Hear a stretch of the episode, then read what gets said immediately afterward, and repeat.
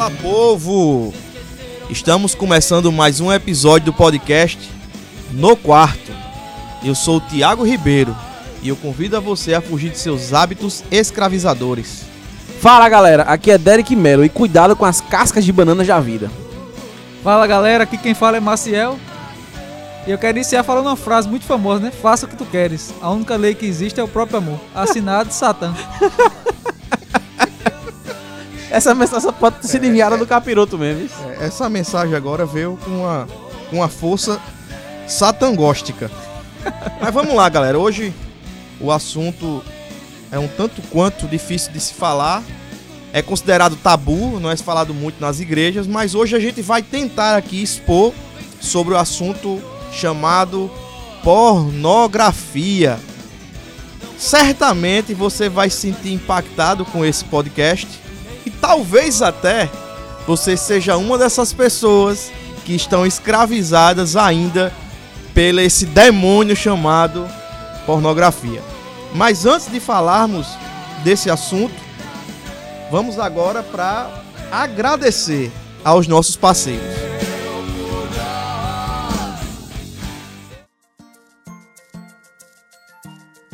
E nós queríamos agradecer mais uma vez a editora Thomas Nelson Brasil. A Thomas Nelson tem acreditado muito no nosso projeto, tem nos abençoado com alguns livros, tem sido a nossa parceira fiel. E se você que está nos ouvindo agora deseja ter bons livros cristãos, procure a editora Thomas Nelson. E um outro parceiro que nós temos é a Doxa Box. A Doxa Box tem trabalhado com o envio de caixas mensais. E não é somente uma caixa, eles proporcionam para aqueles que estão recebendo uma experiência. Eu tenho tido essa experiência já há 3 meses e eu indico a vocês também. Assinem a Doxa Box e seja abençoado. E nós não poderíamos deixar de falar também da nossa parceira Livraria Logos, a sua livraria cristã. A Livraria Logos tem nos abençoado também com alguns exemplares, tem acreditado também no nosso trabalho. E tem uma coisa que é legal para quem nos escuta, para quem nos segue. A Livraria Logos dá 20% de desconto em qualquer compra, em qualquer produto que você entrar e falar com eles pelo canal do Instagram. E você que é de João Pessoa também tem descontos especiais. Então confira a Livraria Logos Cristã.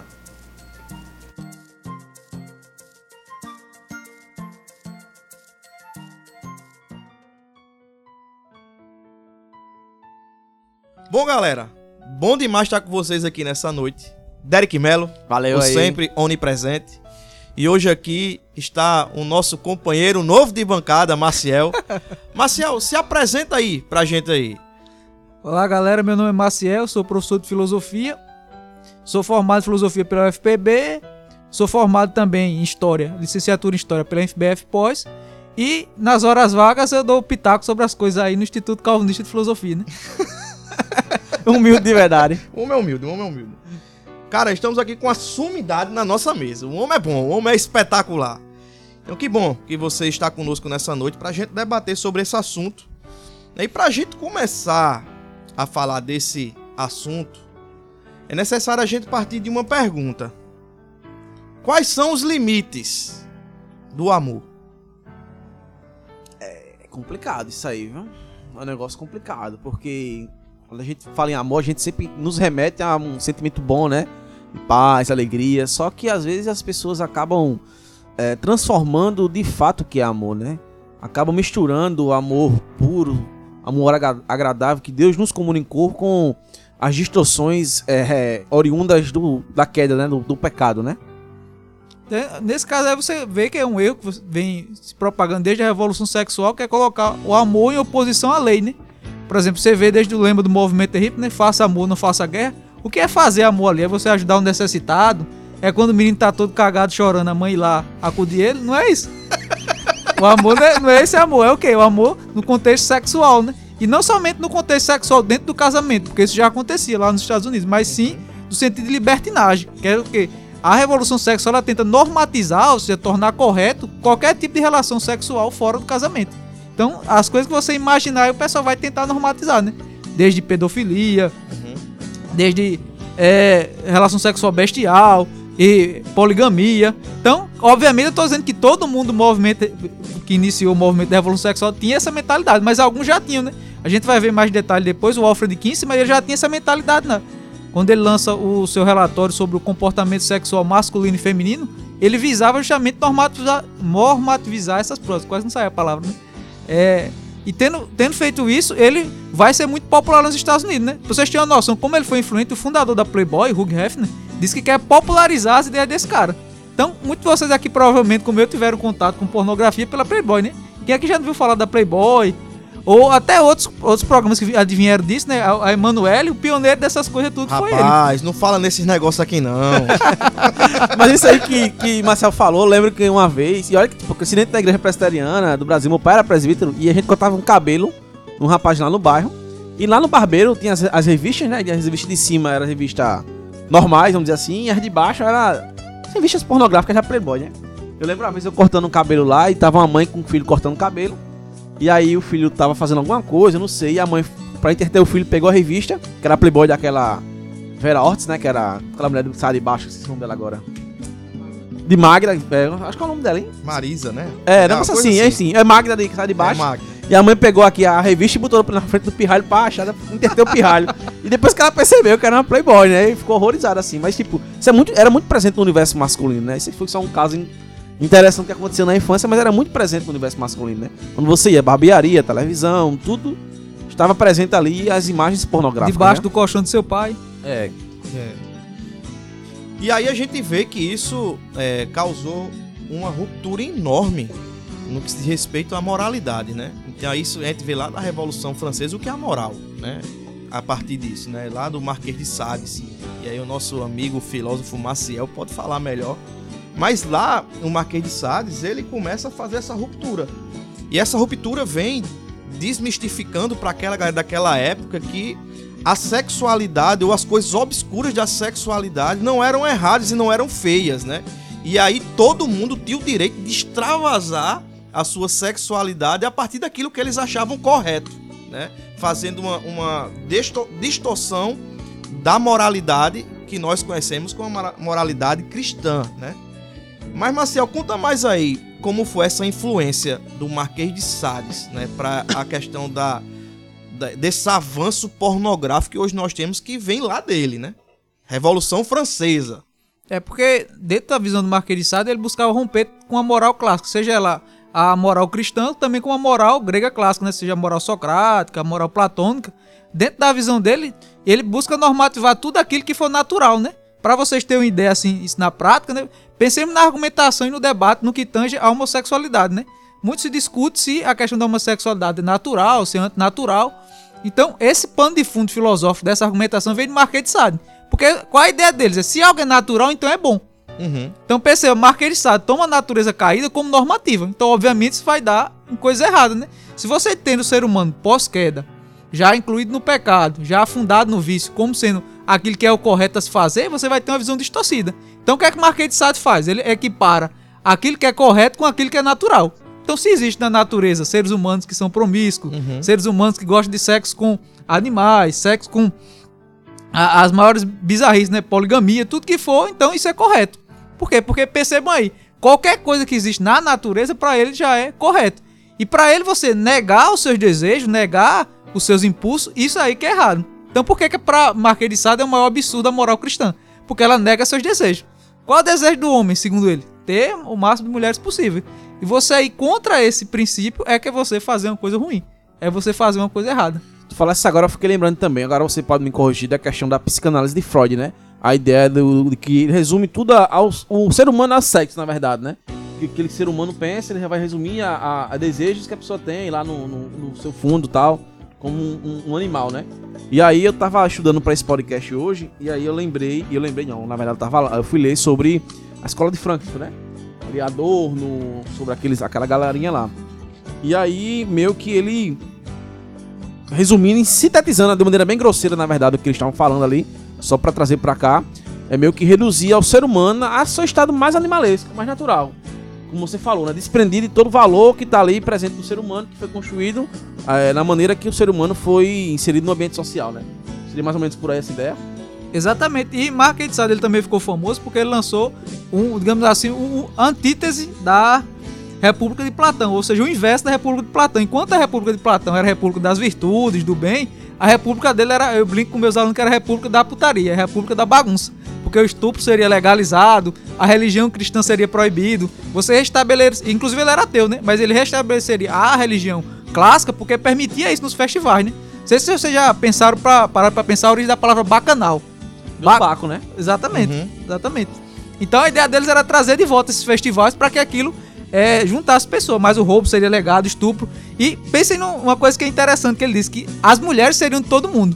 Ninguém seria dono de ninguém. Mas ao mesmo tempo, todo seria de todo mundo. Ou seja, a mulher, uma mulher que você sentisse desejo, ela não poderia ser só de Dério, porque não existe nada mais arbitrário do que o amor. Então se uma mulher é mulher, tem que ser a mulher de todo mundo. Uma objetificação da mulher, né? Total. Cara, mas isso fez tanto efeito no que ele fez lá na época da Revolução Francesa que hoje os ensinos de Marquês de Sade continuam ainda com toda a força, né? A gente vê hoje, por exemplo, essa questão do livre amor, né? Daquilo que, se você tem vontade de fazer, faça. O errado é você reprimir. Isso não é novo, né? Isso não é de agora. E aí você vê essa política da pornografia que começou a ser debatida há 200 anos atrás, mais de 200 anos, com o Marquês de Sade, e hoje você vê ela com força total. A Dereck até falou agora há pouco em relação à revista que tá lá no barbeiro. Você vai no supermercado, no caixa do supermercado, você tem lá, tem uma revista no caixa, e você não tá preocupado se tem criança, se não tem. A gente tem contato com isso a todo momento, uma propaganda que tem de creme dental, que é pra mostrar os dentes, a mulher tá lá quase nua. Então é uma coisa que mexe com o desejo do ser humano, e esse desejo é o desejo mais obscuro do ser humano, que é em relação à sexualidade, né? Que é o que Sade vai dizer que é o desejo reprimido, que ele precisa ser exposto, que ele precisa ser colocado para fora, porque à medida que eu represo esses desejos, eu morro.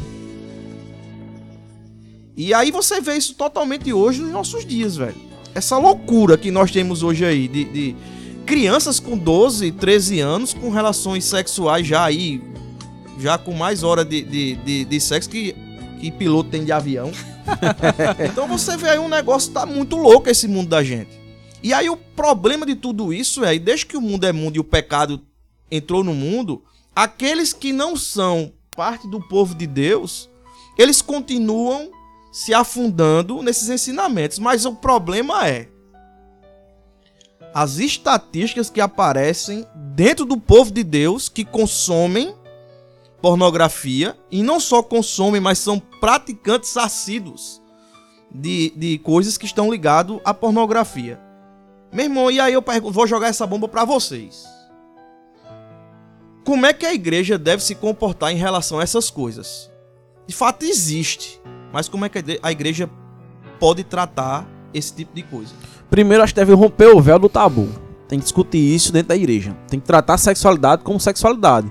Porque a partir do momento que a igreja se omitiu no tratamento da sexualidade, o mundo tomou conta, né? A igreja devia ter tratado sexualidade sobre a ótica cristã, sobre o viés cristã, para que essa visão distorcida sobre sexo ela não tivesse adentrado tanto nos nossos jovens, adolescentes e tal, né? Então você vê que isso advém do erro. Eu só queria complementar algumas coisas que ele falou com algumas estatísticas, né? A média hoje de entrada, por exemplo, das crianças e jovens na pornografia é de média de 9, 10 anos. Então com 9, 10 anos você já tem.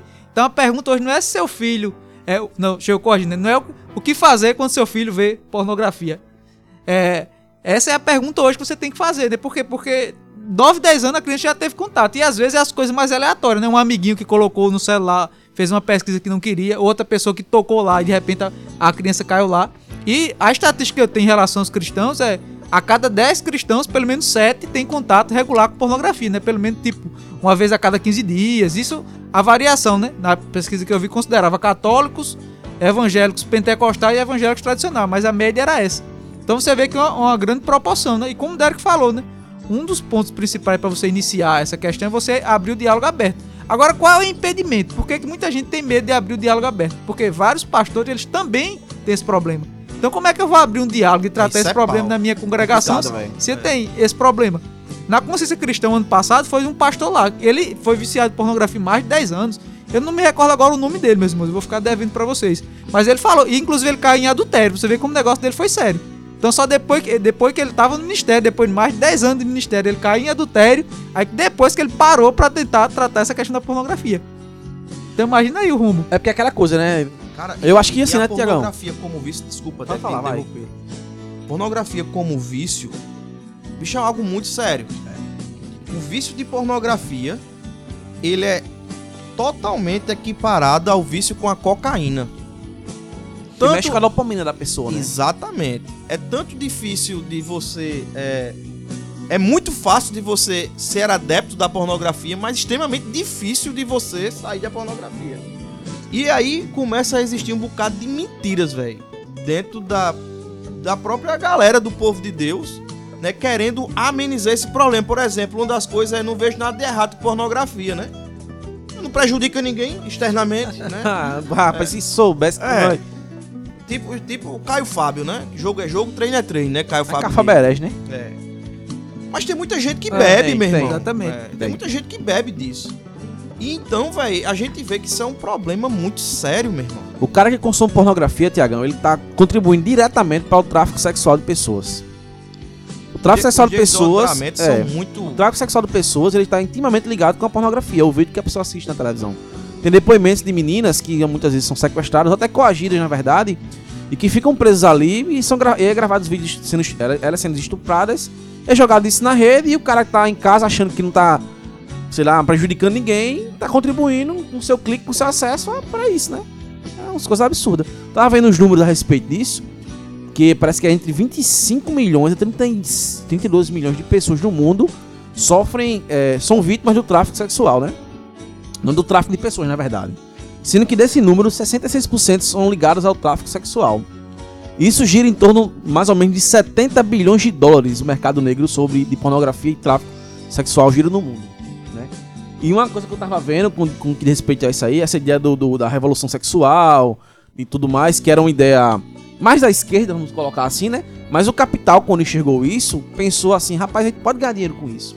E aí na década de 80 e 90, que foi a industrialização do pornô, dessa ideia da capitalização da indústria sexual pornográfica. E aí a gente vai ter internet, vai ter revista, vai ter caras bilionários com isso. Eu só voltaria um pouquinho, né? Só pra... Desculpa aí te interromper. Mas tá complementando aí. É o caso do Hugh Hefner, né? Que foi o fundador da Playboy. Ele foi o primeiro a fazer justamente o que ele tava falando. Quem é que teve primeiro a ideia de você juntar uma mulher seminua com um produto? E viu que deu certo? Hugh Hefner. Inclusive, se vocês quiserem ver isso na série, tem uma série sobre ele na Amazon. Deixa eu só finalizar, tu complementa pra eu não perder a informação.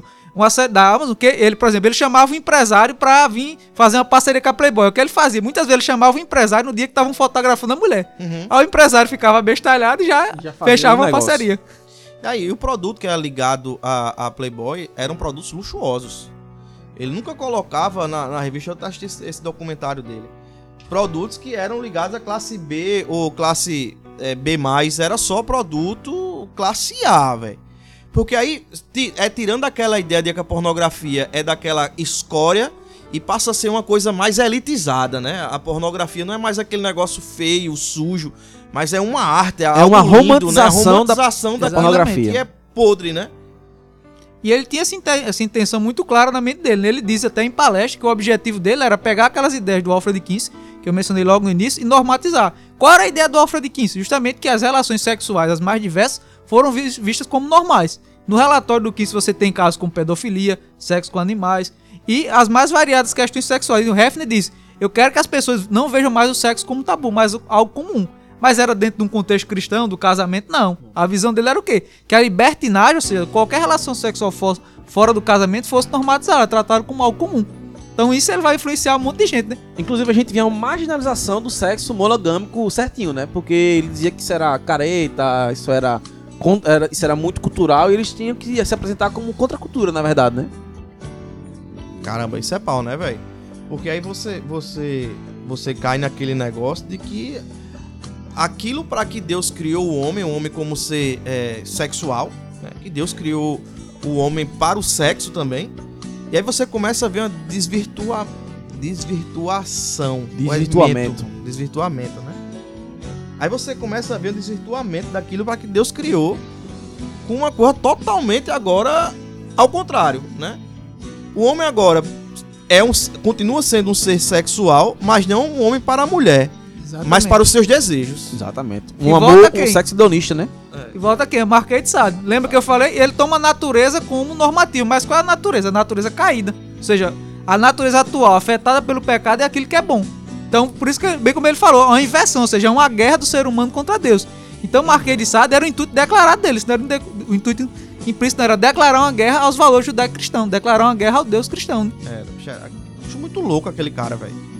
E o pau, velho, que ele pregava sobre todas essas coisas e ele não agia dessa maneira.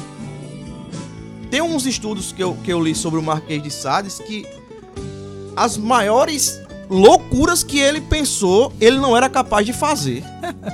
Olha que loucura, velho. Mas não é assim, né? O cara que inventa um negócio é o primeiro a correr, né? Mas aí ele jogou a bomba. E aí essa bomba causou muito estrago, velho. E quais são os desdobramentos que a pornografia traz para a vida de um homem, vamos dizer assim. Eu tava vendo uma reportagem falando sobre os efeitos da pornografia na cabeça da pessoa, né? E que a dopamina, que é o hormônio do prazer, né, que causa tal, ela, você quando tá vendo pornografia e se masturba, ela acontece uma superprodução na sua cabeça, né? Seu cérebro vai entender aquilo ali, você vai superproduzir aquilo.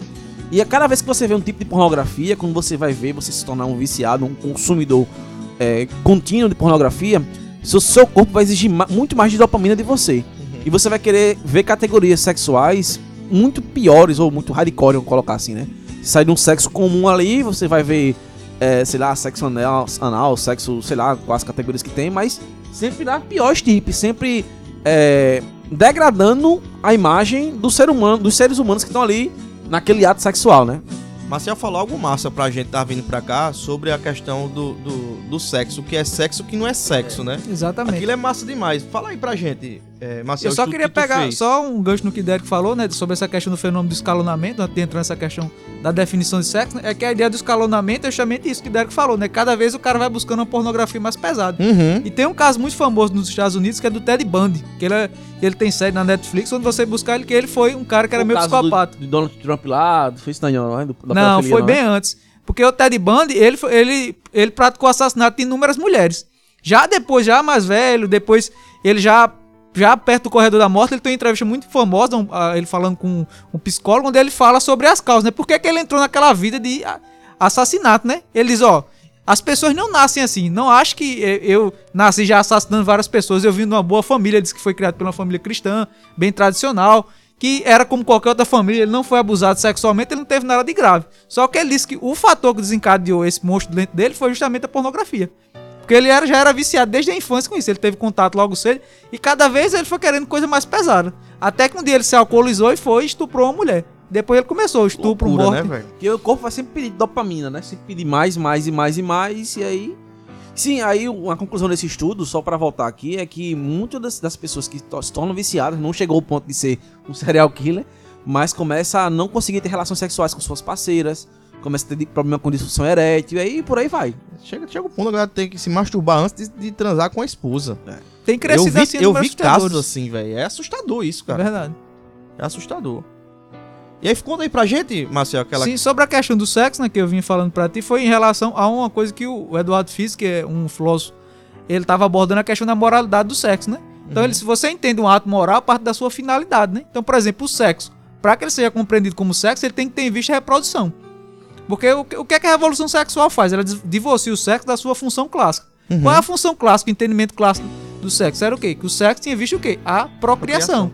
Você diz, mas e o prazer? Não, também. Mas a função primária do sexo, você vê até nos animais, era o que? A procriação. E a função secundária é o prazer. Porque o prazer é a comunhão. Você vê isso, inclusive, em provérbio, né? Você se deleitar na mulher da sua juventude, tudo isso, né? Então, quando você pensa a questão da relação do sexo, ela tem que visar a procriação.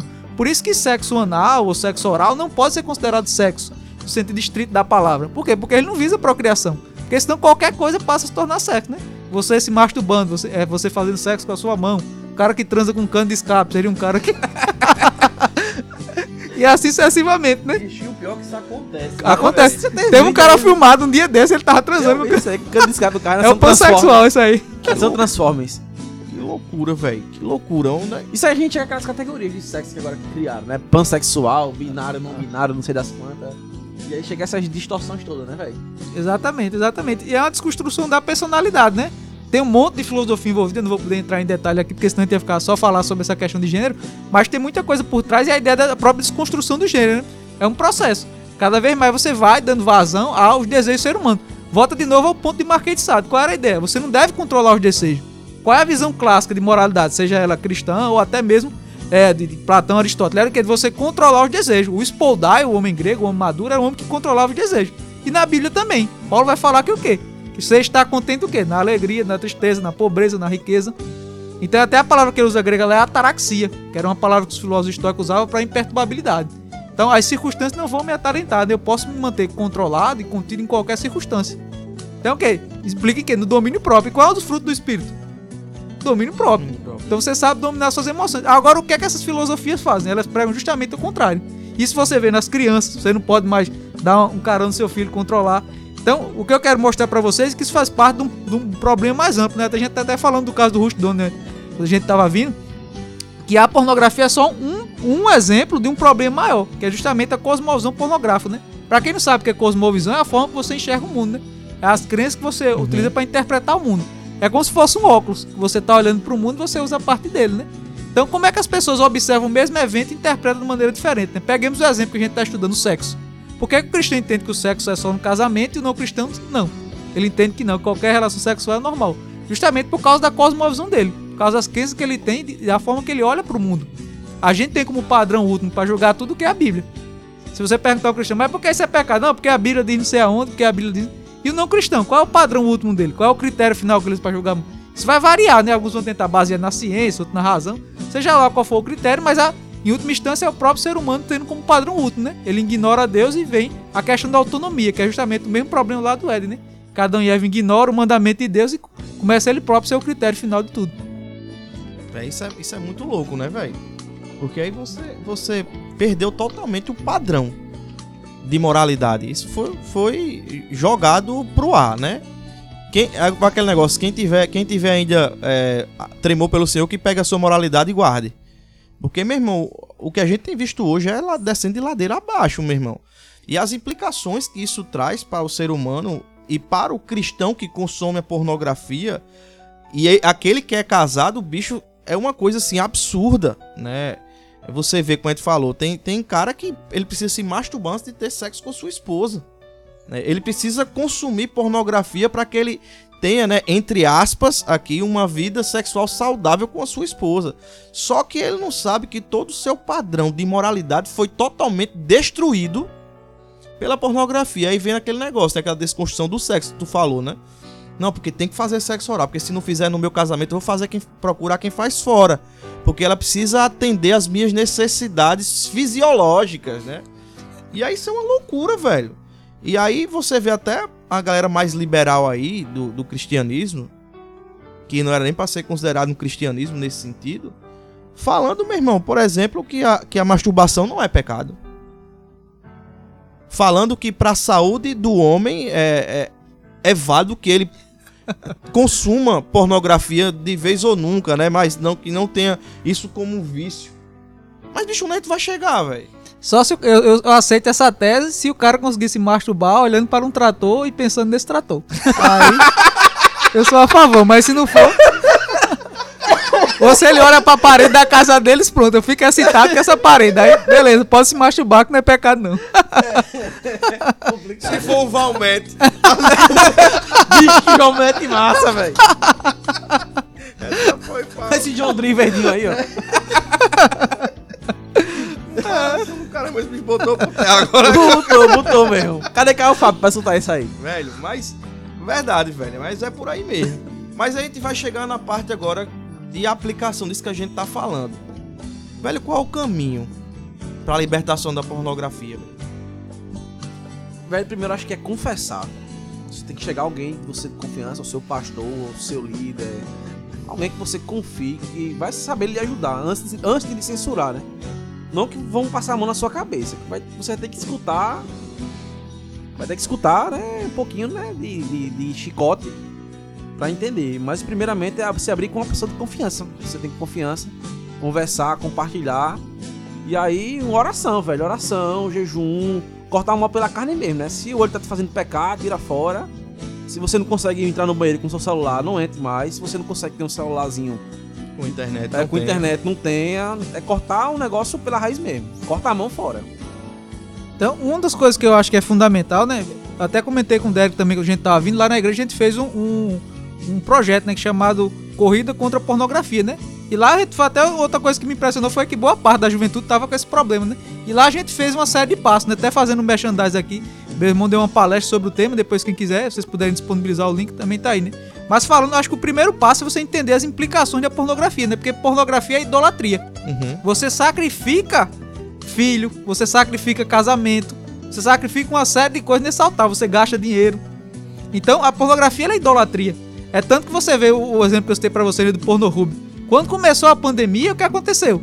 Na Itália, eles liberaram o prêmio da pornografia para que as pessoas, digamos assim, desestressassem. Para que elas, nesse momento de dificuldade, elas não buscassem a Deus, não orassem. Mas fizessem o quê? Aliviassem através da pornografia, da masturbação. Então você vê que a pornografia virou uma verdadeira religião. É um Deus, você sacrifica a sua vida. Até que quando tu estava falando, eu lembrei de um exemplo que aconteceu lá nos Estados Unidos, que o cara estava se masturbando. Aí a filha dele, ele esqueceu a porta destrancada, a filha dele entrou mesmo na hora. A filha dele tinha, se não me engano, uns 10 anos e viu aquilo. Adivinha o que é que deu? Chutem aí. Não sei, meu irmão. Divórcio na hora. A filha dele disse pra mãe e ele divorciou. Então tem uma série de casamentos. Quando você introduz a pornografia no seu casamento, você não tá, digamos assim, apimentando o casamento. Você tá dando a raiz da destruição dele. Você tá cavando um buraco no seu casamento. Então você tem uma série de problemas. Outro ponto também que a gente sempre falava lá é a ideia de você ordenar a sua vida ou organizar a sua vida. Se você tem uma vida desordenada, você não vai conseguir combater a pornografia. Lembra daquele ditado muito famoso? Mente vazia é a oficina do diabo? Uhum. Davi, né, velho? O caso de Davi lá com o Betseba. Se sua mente tá desocupada, é justamente nessa hora. Vamos supor, você tá olhando lá o Instagram, o Facebook, e sem propósito nenhum. Aí de repente você vê uma mulher seminua, aí você vê outra, aí acha bonito. De repente você tá no site pornográfico. Então, por quê? Porque a pornografia é de gatilhos. Geralmente, uhum. Um dos esquemas também para você fazer isso, até John Wayne fala isso no livro Mortificação do Pecado, é você descobrir as circunstâncias do pecado. Ou seja, em que circunstâncias eu caio na pornografia? É quando eu tô muito cansado e chego do trabalho, eu vejo pornografia como uma fuga? É quando eu tô mal emocionalmente? É quando eu tô na internet, assim, perdido, que seria um gatilho online? Então, o que é que me leva à pornografia? Então, você fazer essa autoanálise e investigar. Uhum. Então, me bem como o Dereck falou, você ir cortando. Eu caio quando eu tô acordando, eu caio quando eu tô dormindo, eu caio quando eu tô no banheiro. Então, qual é a circunstância? Você já ir matando, né? Então, uma coisa que a gente sempre falava lá é você ordenar o seu dia, ok? Isso em termos práticos. Você anotar tudo que você vai fazer e não deixar tempo livre. Um cara que é viciado em pornografia, ele não pode ficar olhando pro tempo. Por quê? Porque quando ele fica olhando pro tempo, o que é que vai vir aquelas ideias? Vê o capiroto falando na sua mente. Aí vai lá ver um pornozinho, vai lá ver aquele vídeo. E aquela atriz lá? Veste, tu falasse aí do Pornhub, né? Na questão do acesso que foi liberado aí na pandemia, eu vi que em 2018, eu achei isso absurdo, velho. O Pornhub teve 38 bilhões de acessos, velho, no mundo. Bilhões. E é um site pornográfico, dos milhares que existe por aí. Eu fico assim, caramba, velho, tanta gente pra ver pornô nesse mundo que é... Não sei, velho.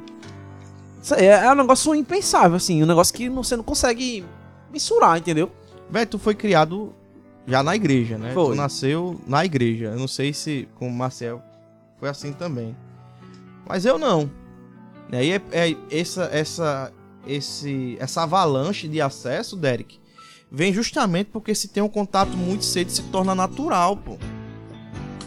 O conceito familiar que eu aprendi é se você é homem, você precisa procurar mulheres, velho. É sexualidade o tempo todo. Então você consome revistas, você consome sites, você fica com a mente totalmente cauterizada para isso. Então por isso que você vê hoje aí uma avalanche de acesso, uma avalanche de sites. Isso porque também, meu irmão, acontece que hoje os pais não criam os filhos de maneira que os filhos entendam que o sexo não é algo sujo. Mas ele foi feito para a glória de Deus. É quando você deixa os filhos serem ensinados pelo celular, pelo YouTube, pela uma propaganda, pelo ambiente que está no colégio, meu irmão, o que acontece é daqui a 5 anos, os 38 bilhões de acesso vai para trilhões. É. Porque vai continuar nessa loucura desenfreada pela busca da pornografia, velho. Mas é bem isso mesmo, velho. É cortar, como o Marcel tá dizendo. Tem que entender, velho, onde é que a gente tá se lascando, como diz o nordestino, né? Exatamente. Quebrar o tabu e conversar isso abertamente, velho, pra você tratar esse tipo de assunto da maneira correta, né? Pronto, a gente falou aqui um bocado, né, sobre as implicações da pornografia, mas a gente não pode deixar de falar que a pornografia também, ela é uma doença, velho. E ela às vezes tem que ser tratada por uso de medicação, né? E quando chega nesse ponto, velho, o que fazer? Marcelo, fala aí pra gente aí, o que é que tu acha disso aí? Eu acho que uma comparação aqui que é salutar é você pensar, por exemplo, que Agostinho fala sobre o vício em bebida alcoólica, né? Porque o vício, muitas vezes, ele inicia com escolha, né? Pensemos um cara que é viciado em bebida. Quando ele começou a beber, ele tava consciente, né? Não, eu tô querendo tomar um aqui. Só que depois, o vício se torna o quê? O senhor deles. Uhum. Então, o homem tem tantos senhores quanto são os seus vícios. Ele inicia como ali, só que depois, por exemplo, um cara que é muito viciado em bebida alcoólica, ele tem que tomar remédio. Por quê? Porque ele começa a ter crise de ansiedade, crise de abstinência. Então, muitas vezes, chega a esse nível. Quando o cara tá num nível muito avançado, que ele tem que receber um tratamento psicológico sério, ele tem que tomar remédios. Então, não é errado ele fazer isso. Só que como eu tava até comentando com vocês antes, né? Que começa no pecado. Muitas vezes, uma doença psicológica vai se manifestar numa raiz muito forte, começa com um desordenamento dos afetos, um erro seu, moral. Mesmo, tanto vale pra pornografia como pra bebida alcoólica. Você começa bebendo uma todo dia, toma uma, toma outra, chega um momento que você se torna dependente daquilo. Então sua vida começa a girar em torno daquilo, né? Então perceba, né? Toda idolatria, todo pecado assim que se torna o centro da sua vida, ele se torna um ídolo, né? É aquilo que fala em Ezequiel, o ídolo do coração. Então a idolatria não tá só você fazer um santo, você ficar adorando ele ou uma imagem de um deus pagão. É quando a sua vida passa a girar em torno daquilo. Então quer saber qual é o ídolo que tá no seu coração, na sua vida? Perceba com aquilo que você gasta mais tempo. Perceba aquilo que você sacrifica e faz tudo pra estar em relação àquilo. Qual é o centro da sua vida? Qual é que lhe move? Qual é aquilo que realmente lhe dá prazer? O que é que você sacrifica pra conseguir alcançar isso? Então você vai saber qual é o ídolo. É verdade, velho. Muito boa a conversa com vocês hoje. Tinha muito mais pra se falar, velho. É um assunto tão complexo e tão cheio de desdobramentos que a gente poderia estar caindo aqui já em outras coisas. É muita coisa pra se falar. Mas eu queria terminar nosso papo de hoje lendo um versículo para vocês que estão aqui comigo na bancada, para você que está nos ouvindo, que é lá em Gálatas, capítulo 5, verso 1, tão conhecido por todos, né, que foi para a liberdade que Cristo nos libertou. Portanto, permaneçam firmes e não se deixem submeter novamente em jugo de escravidão. Ou seja, façam de tudo possível para viver nessa liberdade. Isso pode significar tomar medidas muito drásticas que quem tava falando agora, né, velho? Corta tua internet, meu irmão, se é a internet que te faz pecar. Coloca filtros de bloqueio de sites no teu celular, de imagens. Meu irmão, você precisa lutar. Precisa. O que você não pode é ficar estagnado, o que você não pode é ainda estar consumindo isso e morrendo a cada dia. Lute e não perca essa liberdade que Cristo conquistou na cruz, né, que foi tão cara, meu irmão. Não jogue fora, permaneça nessa liberdade, lutando com todas as armas que você puder, para que você seja livre do vício. Aquilo que, com que você não pode, corra. Faça que nem José, né? A mulher de Potifar pegou ele, deu a carreira, velho. Fique não, você não pode, não enfrente não. Certamente vai ter um problema muito grande aí com o seu pecado aí e tudo mais. Exatamente. Então, que o Senhor nos abençoe, né, que Ele faça com que permaneçamos nessa liberdade e não confundamos nunca liberdade com libertinagem, né? Que a liberdade de Cristo esteja sempre presente e abundante na vida do seu povo. E é isso, galera. Eu deixo aqui para vocês o meu abraço e até o próximo podcast. Valeu, galera. Até a próxima. Valeu, galera. Até a próxima. Fui!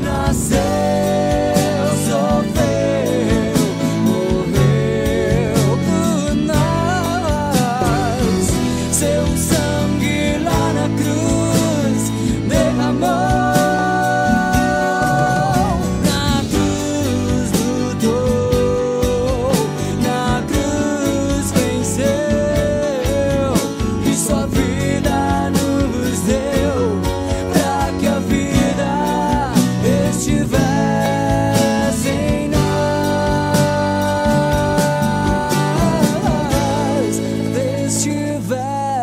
renascer em nós,